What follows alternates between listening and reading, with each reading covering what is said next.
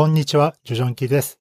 リーディング NLP 忍者第27回の放送を開始します。リーディング NLP 忍者は NLP 自然言語処理に関する論文を紹介するポッドキャストです。えっ、と、今日、まあ、えっ、と、今3、撮ってるのが3月31で、まあ、年度末っていうことで、まあ、ちょっとまあ、今日は、まあ、論文を紹介するんではなくて、まあ、これまでの振り返りをしたり、えー、最近アンケートとかを取ってたので、まあその内容をま、まあちょっと一緒に確認したりっていうのをできるかなと思っていて、まあ特別編で、まあちょ、えー、まあ初めてなんですけど、まあ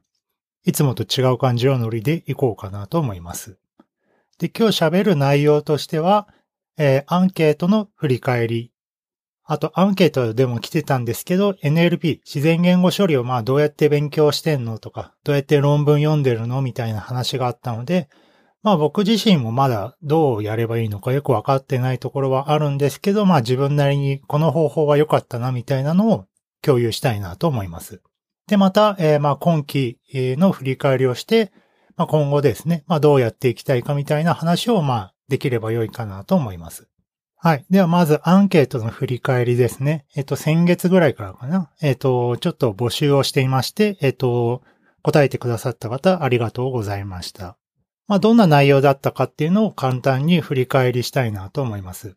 まあ、アンケートをしたそもそものきっかけとしては、まあ、僕自身も、まあ、どういった人が聞いてくれてんのかなとか、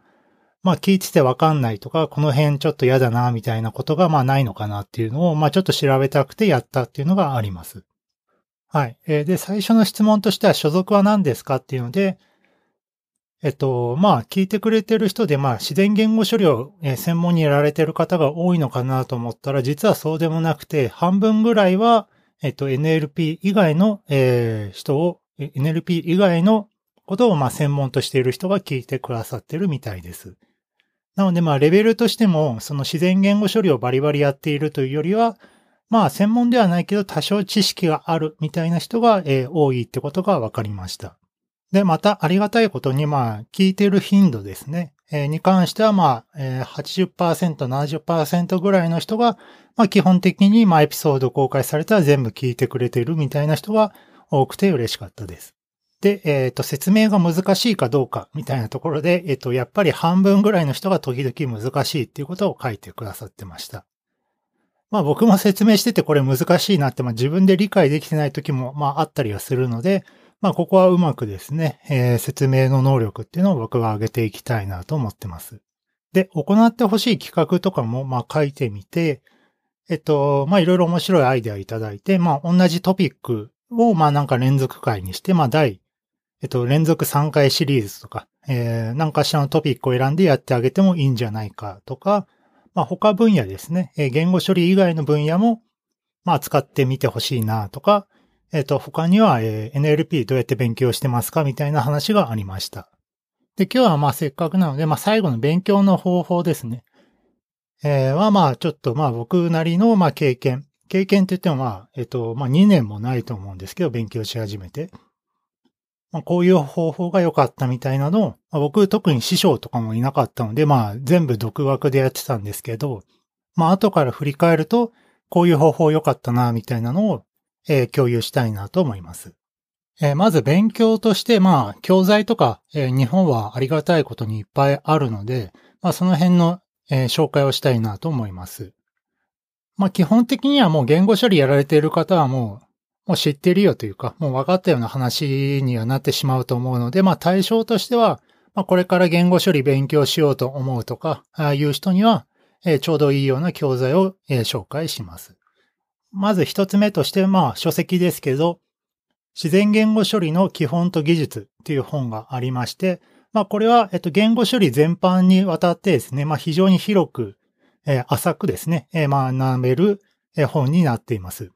まあ、言語処理って言ってもいっぱいあるんでですね、まあ、こういった本を読んであげると、その言,、語処理全体の概要というか、土地感みたいなものがつかめて、まあ、非常にいいんじゃないかなと思います。で、また内容としてもまあ、わかりやすいですし、まあ、短く手っ取り早く、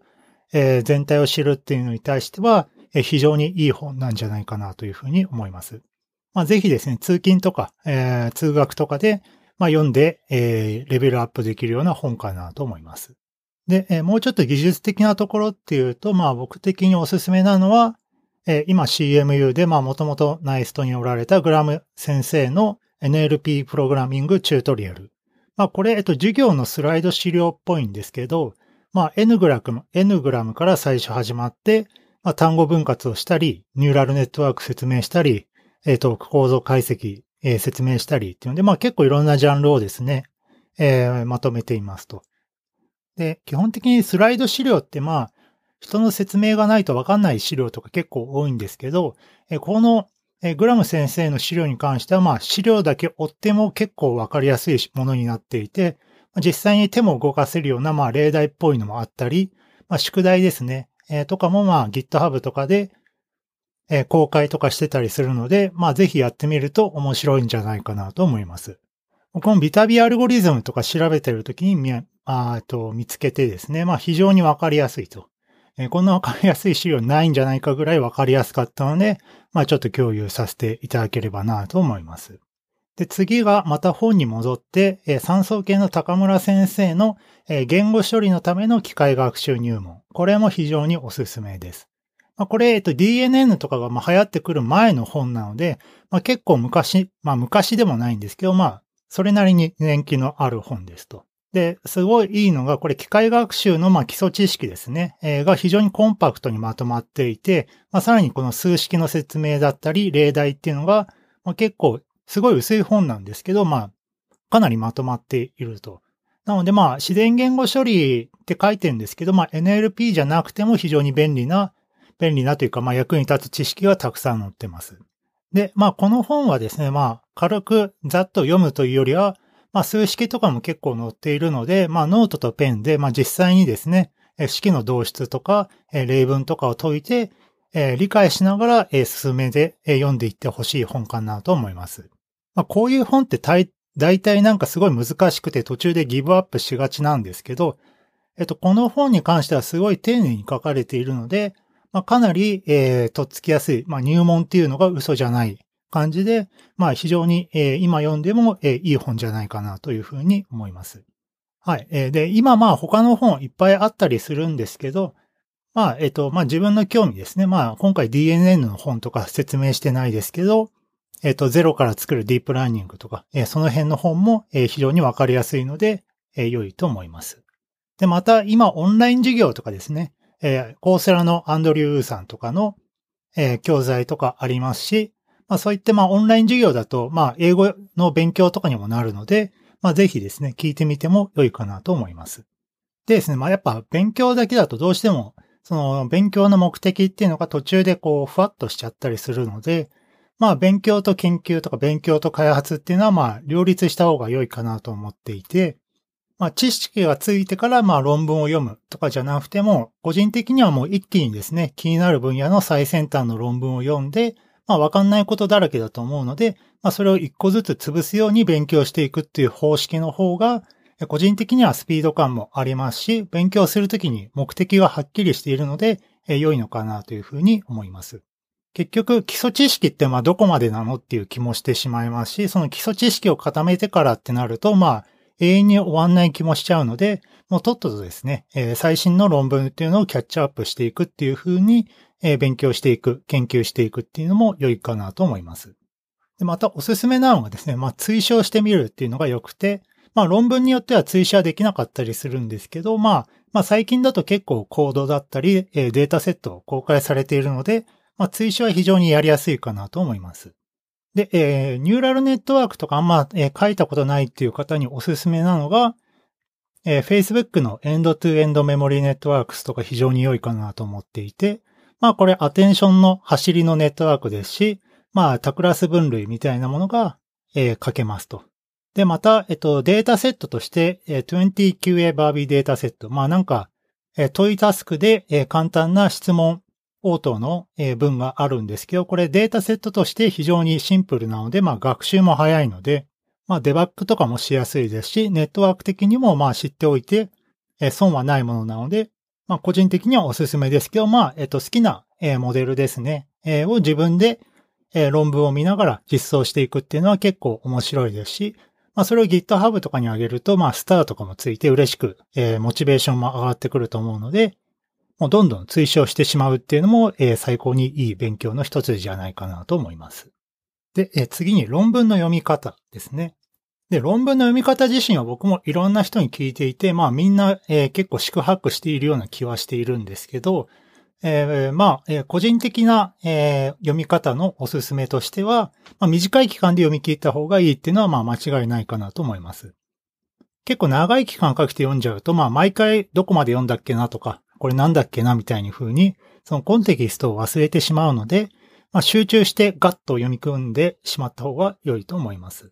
で、やっぱまあ論文なのでまあ100%理解できるということは、まああんまない、えー、と思っていた方が良くて、まあそれは著者らの書き方が悪かったり、書いてなかったり、まああとは自分の知識が足りなかったりってまあいろいろあるんですけど、まあまずはですね、えー、そんなに止まることなくざっと一回読み切ってしまって、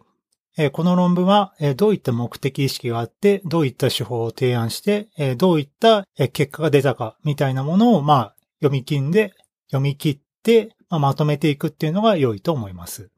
なので、まあ、一回さらっと読んでから、えー、2週目入ると、まあ、ネタバレした状態で読めるので、まあ、個人的には、おすすめかなと思います。まあ、ただ時間はかかってしまうので、えっと、さっと読む技術みたいなものは、何なんだろうなっていうのはちょっと気がし、えー、気になってますけど、まあ、えー、数をこなすしかないのかなというふうに思います。で、論文の探し方としては、まあ、僕的には、まあ、アーカイブを基本的には RSS フィードで登録して見ていますけど、まあ、レディットとかで盛り上がっているところに行ってもいいと思いますし、まあ、最近だとツイッターとかで、有名人をひたすらフォローしておけば、えー、まあ、話題になったやつは勝手に上がってきたりするので、まあ、そういった方法もおすすめです。特にアーカイブとかだと、まあ、誰でも登録できたりするので、まあ、玉石混合感は非常にあるんですけど、まあ、どっかで話題になっているっていう論文に関しては、まあ、基本的には、まあ、ある程度の、まあ、まあ、匿名レビューじゃないですけど、その人気になる理由があったりするので、まあ、読む価値は非常にあるのかなというふうに思います。で、また、おすすめとして GitHub 上の研究者のアカウントっていうのもフォローしていくのは結構おすすめで、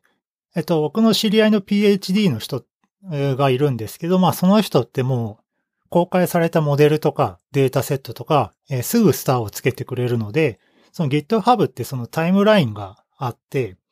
その誰かがフォローしてる人がつけたスターとかが、まあ流れてくるわけですね。で、そこでまあ最新情報とかを知れることができたりするので、えー、気になる、えー、研究者のアカウント、GitHub アカウントも、えー、フォローするっていうのは非常におすすめです。で、えまとめ方、論文のまとめ方に関しては、まあいろいろまだ、えー、試行錯誤ではあるんですけど、えー、僕は基本的に、えー、デジタルの方に、えー、残すようにしました。デジタルっていうのはなんかエバーノートとか GitHub の異臭とかですね。というのもまあ異臭とかに上げておけば、まあ後で検索もできますし、まあ他の人があまあ公開にしてれば見れるっていうのもあって、まあ非常に良いんじゃないかなというふうに思います。で、まあ論文を読むときは、まあ紙の方がまあ読みやすいっちゃ読みやすいんですけど、まあメモとか書いてもまあ結局どっかなくなっちゃうし、その論文ってまあ印刷はするけど、まあ後で探すっていうのはまあ紙にしちゃうとないかなというふうに思ってます。で、まあそこでですね、まあその読んだ論文をコンパクトにまとめるっていう方な、えー、技術を磨いていけば良いのかなというふうには思ってるんですけど、まあコンパクトにまとめるっていう方法もまあ、結構難しかったりするので、まあこれは僕も結構試行錯誤してる感じです。まあ、もし、え聞いてくださっている方でこんな論文の読み方いいよとか、えー、あれば、まあツイートとかしてくれると嬉しいです。えー、で、ツイートに関しては、えー、ハッシュタグの LNLP 忍者ですね。最近言ってなかったですけど、まあこれをしてくれると嬉しいです。はい。えー、では次に、えー、今期の振り返りをしたいなと思います。えこのポッドキャスト去年の8月終わりですね。えっと、僕がちょうど、え留学をしていて、その留学が終わる間近ぐらいに始めたんですけど、まあ、約半年ですね、それから。えで、26エピソード。で、各エピソードは、まあ、大体2、300人ぐらいの人が、え聞いてくれているっていう状況なので、まあ、総再生回数は今7500ぐらいですね。まあ、非常にありがたいことです。でですね、ポッドキャスト結構機材のお金とか、録音ファイルのそのエンコードとかのサービスを使っているので、まあ、実はそこそこお金がかかっているんですけど、まあ、それがあって、まあ、ちょっとサポータープログラムっていうのを開始してみまして、えー、現在なんと、えっと、5人のサポーターの方が、入ってくれてますと。で、ペイトリオンっていうサイトを使っているんですけど、まあ、そういった方には、えー、ペイトリオン上の、えー、限定コンテンツ、まあ、ブログ記事みたいなやつとか、えー、シールのグッズだったり、まあ、他、えー、何をしてあげられるかなというので、まあ、その、ポッドキャストに対する、まあ、論文のリクエストとか、まあ、そういった特典を用意しようかなというふうに思ってます。えペイトリオン自体は、まあ、え月額2ドルから始めていますので、まあ、ぜひですね、えまあ、入ってもいいよっていう方は、え入っていただけると非常に嬉しいです。なので、まあ、えー、まあ、始めた当初こんなに続けられるとは思ってなかったんですけど、振り返れば、まあ、月3回、4回ぐらいやって、まあ自分としても勉強になったと思いますし、なかなかポッドキャスト、まあ大変なんですけど、まあ僕もいいと思いますし、まあ聞いてくださっている方も多少勉強に、えー、なると良いなと思っていて、まあウィンウィンの関係が、まあある程度ですね、気づけたんじゃないかなというふうに思ってます。ではですね、最後にじゃあまあ来期どうしていくかっていうので、まあどうしようかなとまあいろいろ考えていて、まあ基本的にまあ論文を紹介していくっていうのは、えー、維持していこうかなと思います。で、まあ、プラスしてですね、もうちょっとインタラクティブにしていきたいなっていうのがありまして、まあ、例えばゲストを呼んで、まあ、同じ分野だったり、他の分野の人も呼んで、まあ、ディスカッションできれば、えー、嬉しいかなと思います。まあ、どうしてもですね、一人で喋ってると、まあ、えー、ツッコミとかももちろんないので、まあ、その辺が深掘りできない時があるなと思うんですけど、まあ、ゲストとか呼べばですね、えー、わかりにくいとことか、えー、深掘りしたいとこっていうのが、えー、もっと展開できるかなというふうに思います。またですね、まあゲストじゃなくても、まあコメントとか感想とか、まあツイッターに、え書いていただけるだけで、まあそれとかも、まあ非常に参考になるので、まあ批判とかも含めてですね、どんどん書いていただけると非常に嬉しいです。はい。えー、では、えー、来年度もどうぞよろしくお願いします。それでは。